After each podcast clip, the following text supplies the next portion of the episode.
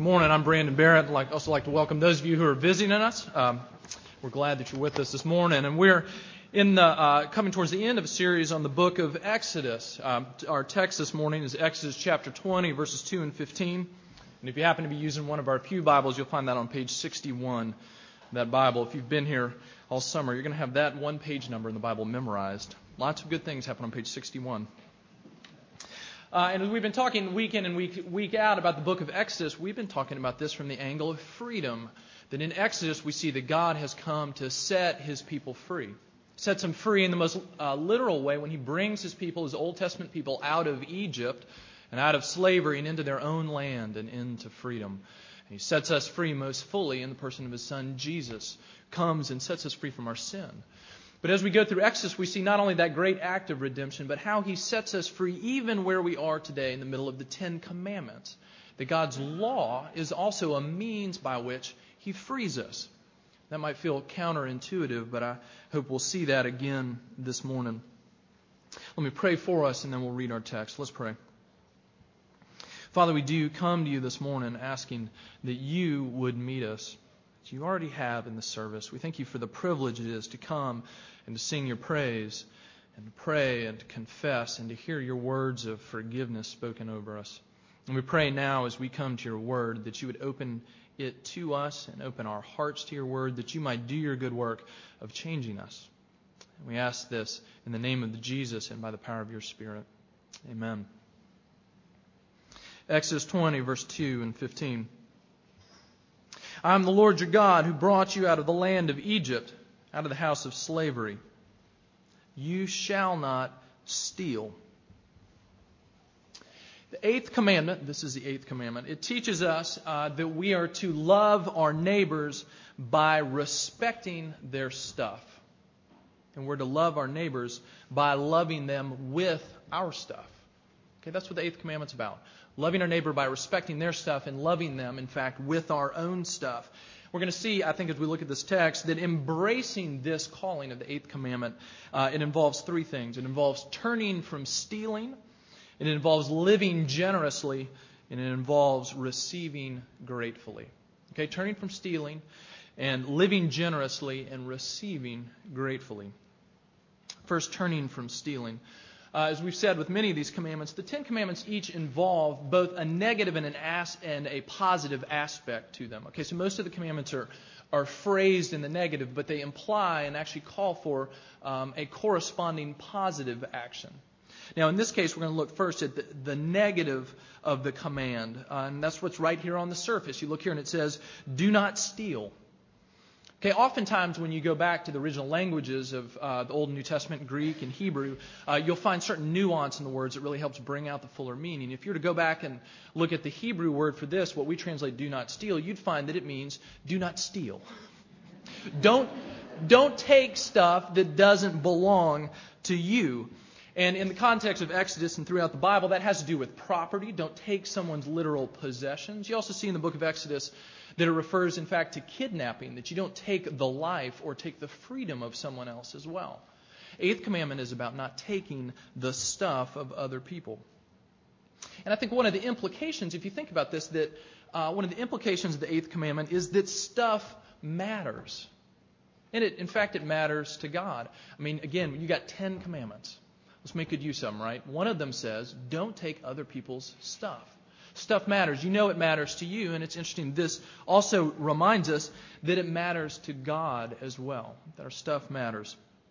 Because Christianity doesn't teach some sort of dualism in which the spiritual realities are the things that really matter, and the physical world, world is somehow unimportant or maybe even polluting to us, because we are embodied people living in a physical world, and physicality and even our possessions matter. They matter to us, and the eighth commandment again shows us they matter to God as well. So, loving our neighbor, and remember that's how we've been talking about these commandments. Jesus' great summary of the law. How do you boil down the law? Love God with all your heart, and your mind, and your soul, and your strength. And love your neighbor as yourself.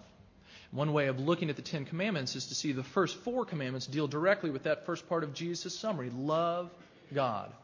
Now, we know those can't be separated from loving others, but he goes on, commandments 5 through 10, to spell out a picture of what it means to love others. And the eighth commandment falls right in the middle of those that we are called to love honor, love others by respecting and honoring and keeping our hands off their stuff. Now, have you ever had something stolen from you?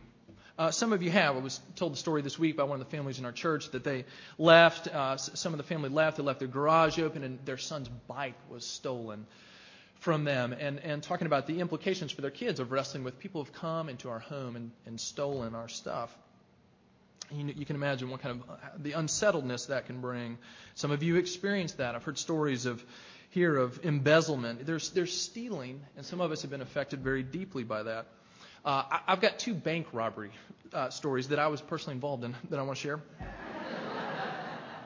One of these I've shared before, but uh, I, a number of years ago I worked on campus at William and Mary with students, and I was on my way to campus, and I stopped uh, Richmond Road. I, I pulled into the bank to um, cashing check, making a withdrawal, something, but I, I pull into the drive-through line, and I'm in the one right next to the window with the teller in it and no teller is there, and I'm waiting and I'm waiting. And I'm thinking this is hardly the customer service that you'd really expect. And finally, this woman shows up at the window and she starts doing this number, and uh, that's waving frantically for those of you listening to the tape. Um, So she's waving frantically, and I'm thinking, what is going on? And right about that time, I look right in front of me, and there's this tall guy, probably 6'3, 6'4, dressed all in black with this tall black hat and a beard, this Amish guy walking down the sidewalk wearing, carrying a pink satchel and with sort of his hand in his jacket, looking really shady. And I'm looking over at her and I'm looking at him and I'm getting really scared. And he goes and he jumps in his car and he tears off. And so I drive away and I called the police. I said, I think I just saw a bank robbery. So they asked me the details. Well, they later tracked this guy down on Bypass Road, and he was apparently known for dressing up as an Amish guy and knocking over banks. So I go to campus and I sit down with a student and I'm kind of like, you're not going to believe this, but I was just in the middle of a bank robbery. Uh, now, when I think about that story and when I experience, when I look at that, I think, you know, there are a lot of things in this world that I'm tempted to, but dressing up as an Amish man with a pink satchel and stealing a bank from a bank in Williamsburg is just not one of them. Okay. Now that stuff really happens, as I found uh, in such living color, but I don't feel personally like that doesn't seem to me the kind of rut that I might find myself in. Uh, you know, and, and, and maybe for most of you that that might not be the kind that you would involve yourself in either. I have a friend who refers to this kind of crime as thuggery, which is a word I thought he coined himself, but it's actually a real word. Uh, and so maybe that's not what you do. Maybe maybe, maybe you wouldn't find yourself uh, robbing a bank here in town. Um, maybe something else. Maybe maybe some shoplifting, maybe some other forms of active theft, but, but maybe not the Amish kind. But I have a second, second bank, uh, not, not really robbery story, but another bank story. This was recently, I was, I, again, the line at the bank, different branch of the same bank, this time. I learned my lesson. But I, I drive up and uh, I'm going to deposit my paycheck. So I fill out the little slip and I, you know, I put in the little subtract for some cash back, you know, 100 bucks, something like that. And so I, I, I send it, you know, up the chute. The person gets it and send it back to me. They say, thank you, Mr. Barrett. So I, I opened it up, and the the cash envelope seemed seemed awfully thick. Uh, and I, I opened it up and I started counting through it, and it was uh, what to me is a lot of money. It was my it was my whole month's salary. So this was one twelfth of the money I get every year was sitting there in cash. And I thought, oh no, you know, she didn't she misread it, whatever. And then I look at the little slip they give you to show how much they deposited into your account, and they deposited the full amount into my account. So she read the slip right. She, according to them and their computer and everything, they've deposited that much money into my account, and I'm holding that exact same amount of money in cash in my hand. And I start to think, huh.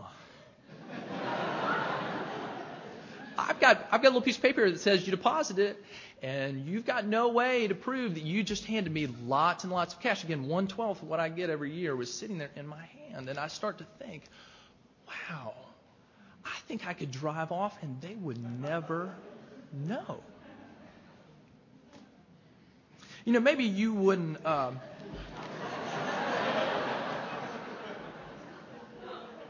again, maybe thuggery, like for myself, might not be something you'd fall into. But maybe you know those moments too where something happens out of the blue and you find yourself just tempted, and what are you going to do?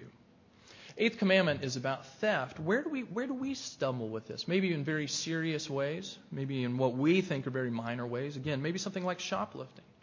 Or maybe it's office supplies from your place of work. Maybe it's your tax returns. A little over reporting of your charitable gifts. Maybe some underreporting of your cash income that there's no paper trail for. Maybe it's some uh, just a little bit of padding of your expense uh, uh, your expense account at work. Maybe it's your use of your company time. You're surfing on the internet when you should be working.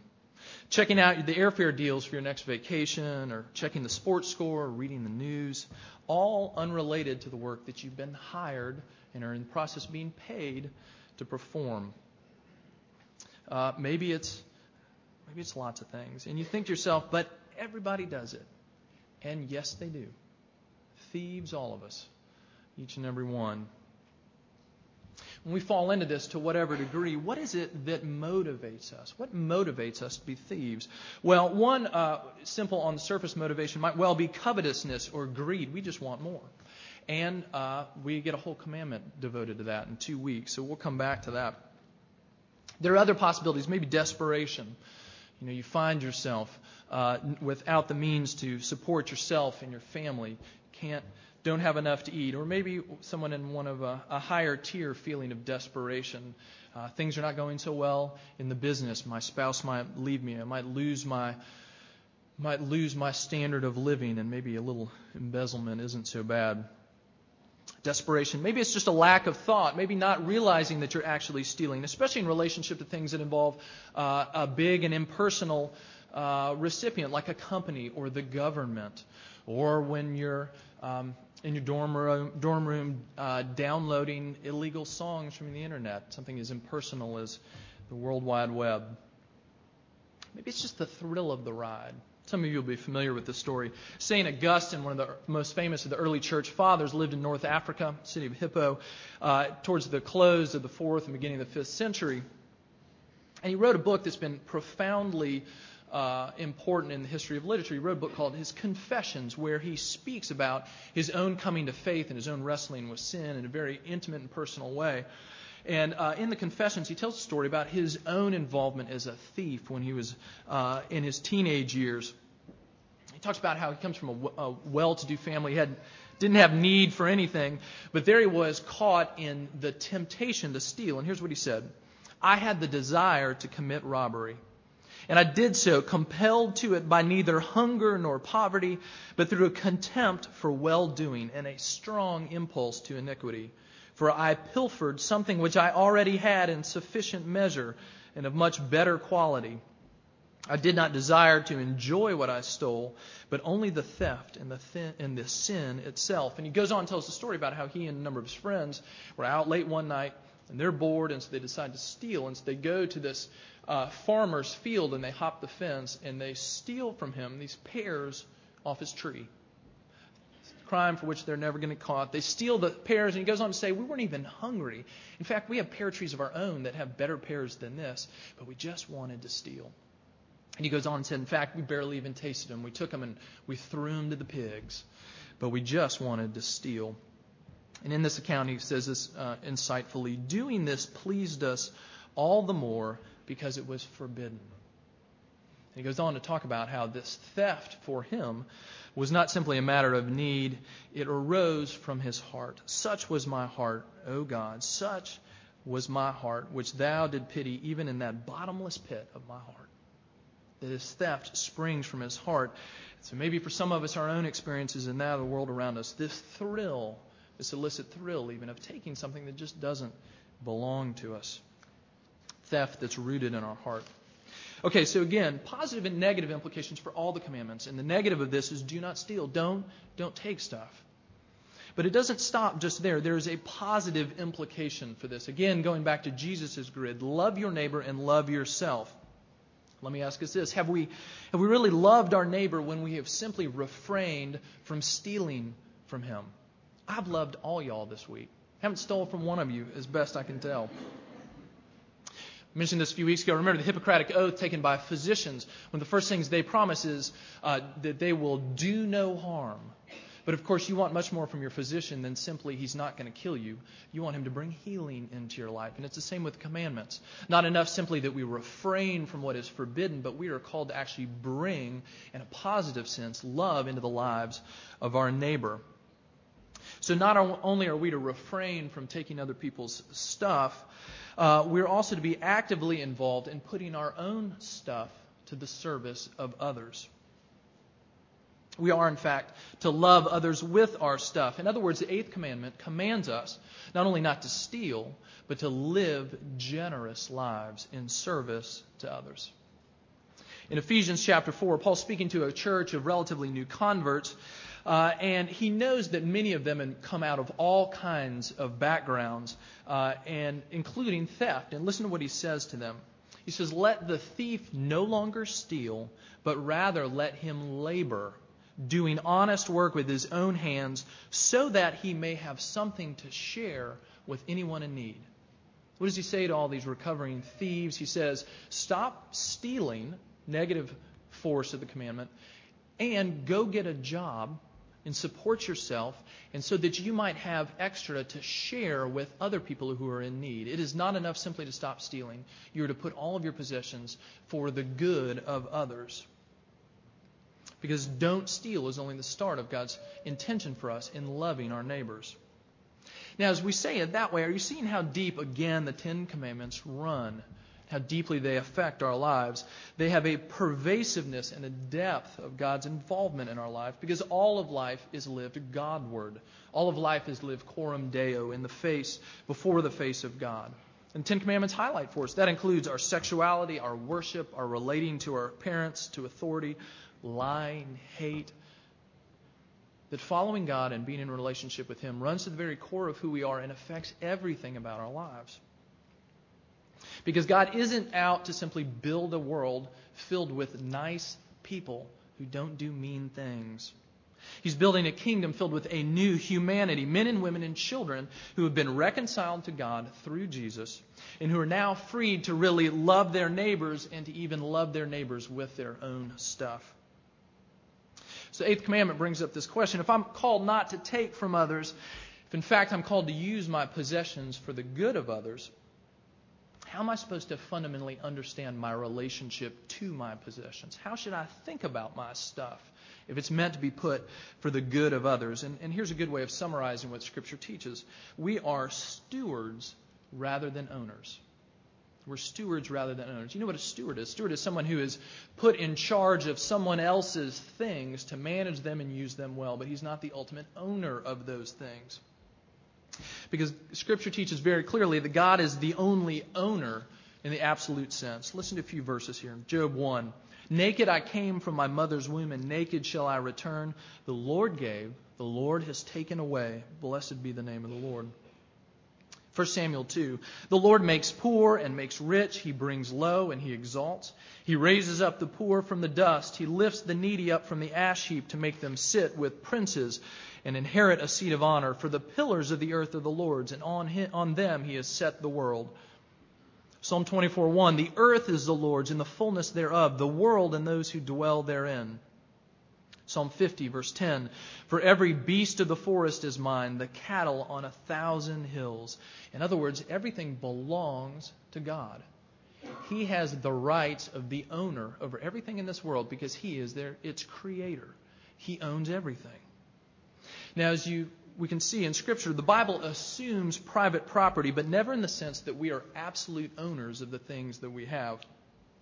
God is the owner, God is the king and we are the stewards to whom he entrusts his goods. Now, some of us have, have never really thought about this, and, and most of us forget this on a, on a regular, if not daily basis, that we're stewards and not owners. Heard a pastor recently in a sermon suggest this for an application for his congregation. He said, Do this. Take out your credit card or, or your credit cards, and on the back where the name is, write the word Jesus. And every time you go, it might sound a little cheesy to you, but, but every time you go and you pay for something, you think everything this card represents belongs to Jesus. Am I using it well? Am I using it well? We are stewards, not owners. It's again, it's been a number of weeks. Some of you are just visiting us for the first time, and it's it's it's time for a Lord of the Rings analogy. Uh, in the Lord of the Rings, there uh, the the the chief and most important city, the nation of, of the good guys, the, the the good men and women, is called Gondor. That's the name of the kingdom, and uh, hundreds of years before, the king of Gondor was killed, and all his uh, his his known uh, heirs were, were lost in antiquity, and nobody knows what happened to the kingly line. And so, after the king was killed, uh, they uh, established what was called the steward of Gondor, who was going to take care of the city and rule the kingdom in the king's stead until one day the heir of the king would return. And this goes on for generations and generations of the father handing it off to his son, the stewards of Gondor. And in the time of the Lord of the Rings, the time of the book, uh, the steward is a man named Denethor, uh, this stern and, in many ways, heartless man. And upon hearing that Aragorn, the true king, the true heir, has, a, has returned, he says this Gondor has no king, and Gondor needs no king. Because what had happened? This position of steward became steward in name only, and he began to think of himself as king. And how often do we do that ourselves? We have no king, we need no king. And Scripture tells us, in fact, that God is king, and all belongs to him, and we are stewards. So that means that if God is king and we are stewards, and he gives us stuff, and he calls us in the eighth commandment to love others with our stuff, he calls us to live generously because it's his stuff. And that's generously in two directions. We're called to live generously towards God.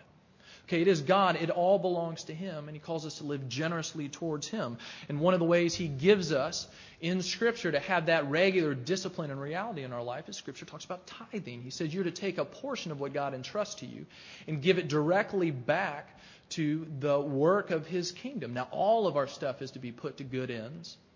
But He says one tenth of that in the Old Testament is to be put directly back into the service of the kingdom, this is going to remind you that everything belongs to God. Now, I'm not going to go into the ins and outs of tithing this morning. In the fall, just in a couple weeks from now, we're going to do a series on worship.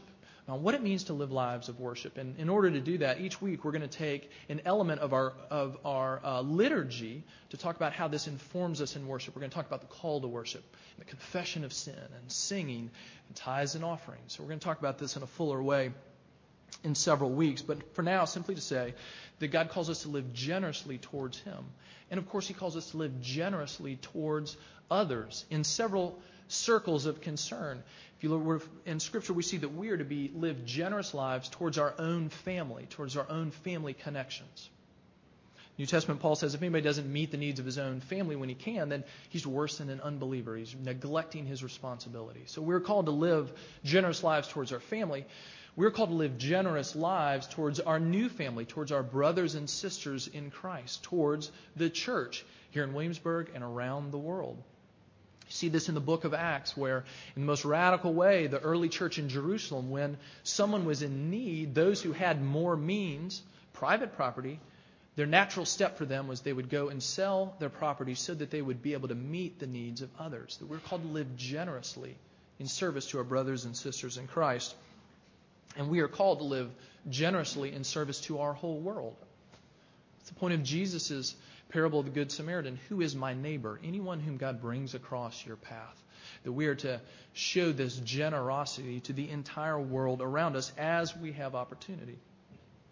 So, to sum up, this generosity is a lifestyle of open handed care for other people. Now, let's ask ourselves this question Are we, are we not only willing to help if we're really pressed, but are we eagerly looking for ways to help and give? Okay, most of us, you know, okay, if they come over and ask me by name specifically to help with this need, then I will probably do it. But please don't come over here.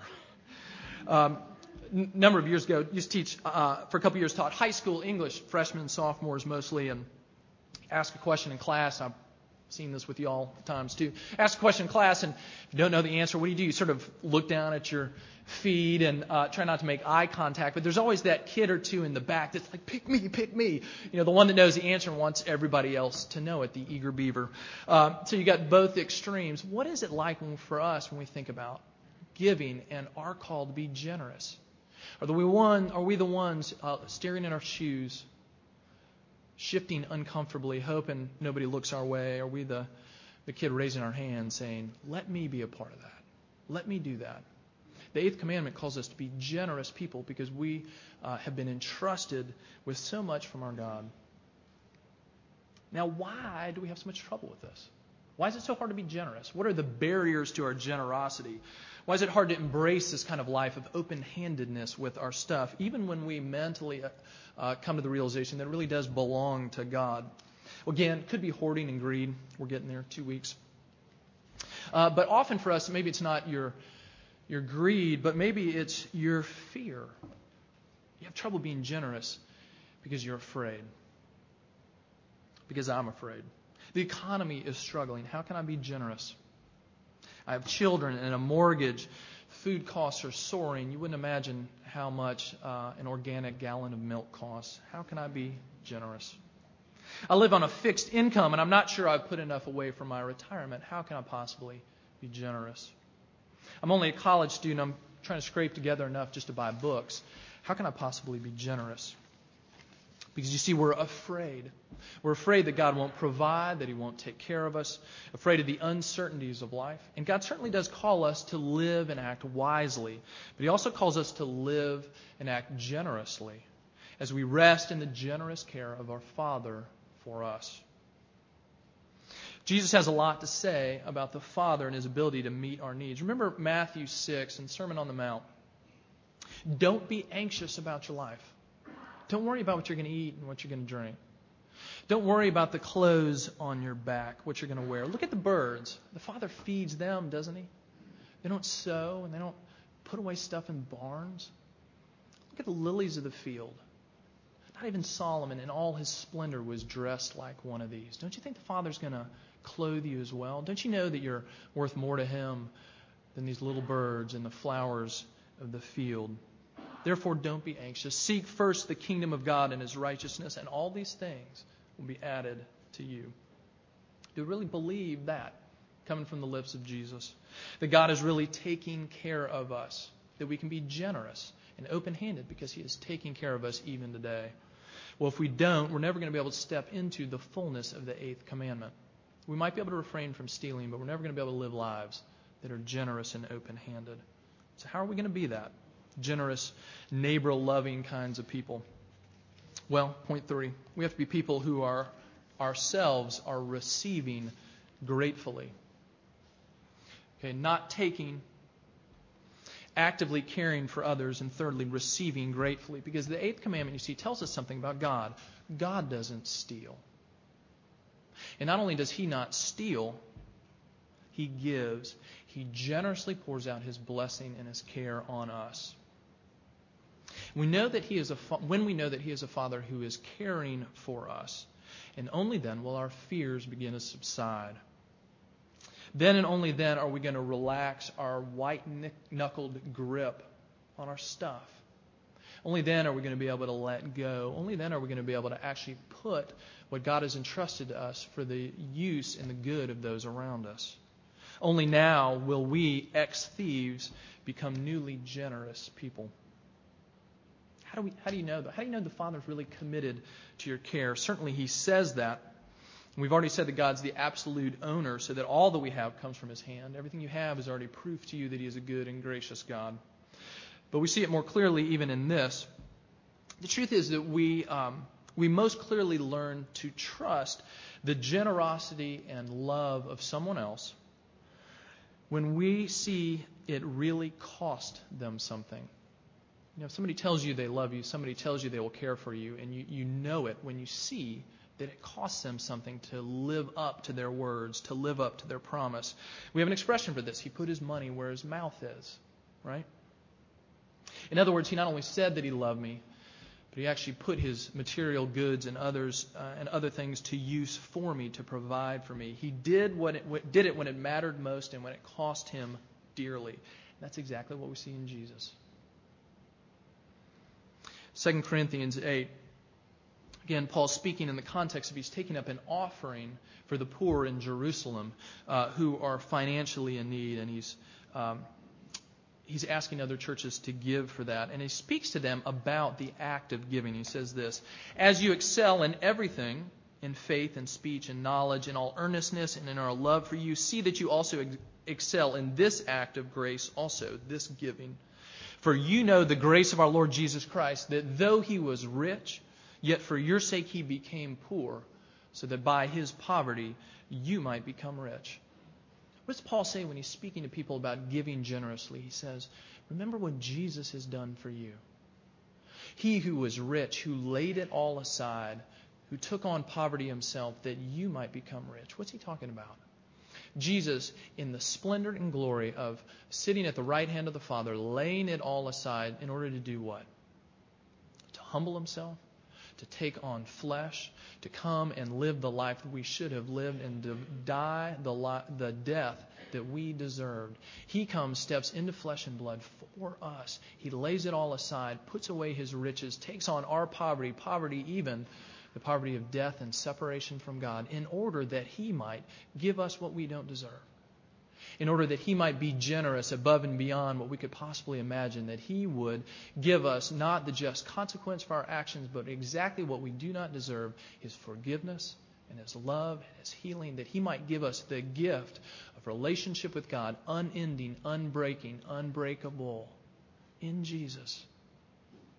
That's the generosity that He pours out on us. That's the security that we have, that we have a Father who loves us who will take care of us, who will open our hands that we might be generous people. Ephesians 1, Paul says it this way In Christ we have redemption through his blood, the forgiveness of our trespasses, according to the riches of his grace, which he lavished upon us in all wisdom and insight. We have a God who's a generous God. You see, until we get begin to and continue to and more and more grab hold of His goodness and generosity to us. You will never have the courage to be generous. You'll never have the courage to be open handed, not in such a way that it actually makes you hurt some, not in such a way that you realize God doesn't come through here, I don't know what's going to happen, but He is calling me to be open handed with others because at the end of the day, all this stuff is not my stuff, and it belongs to my Father and every day, He meets me and gives me exactly what I need. Am I going to continue to trust that? Am I going to continue to step into that? Am I going to walk into a Monday morning tomorrow living a life that is a generous life, trusting, clinging, desperately looking to God who is generous towards us? Because that is our only lifeline. That's our only hope. At the end of the day, that's all that we have in the bank. That Jesus loves us, and we can be sure of that. Let's pray. Father, we do pray that you would help us even today in some real situations where we are struggling and tempted and maybe even actually stealing. Would you bring us to repentance?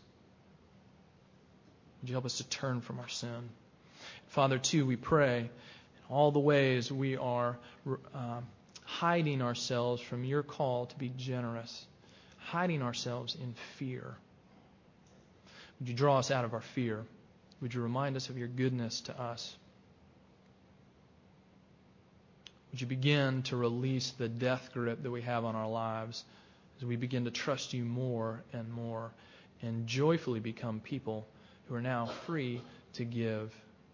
Because we ourselves rest on a source of inexhaustible wealth and goodness brought to us in Jesus. You've promised to hold us in your hand, that nothing can separate us from you, not even poverty, not even starvation, not even death, that we are secure in you.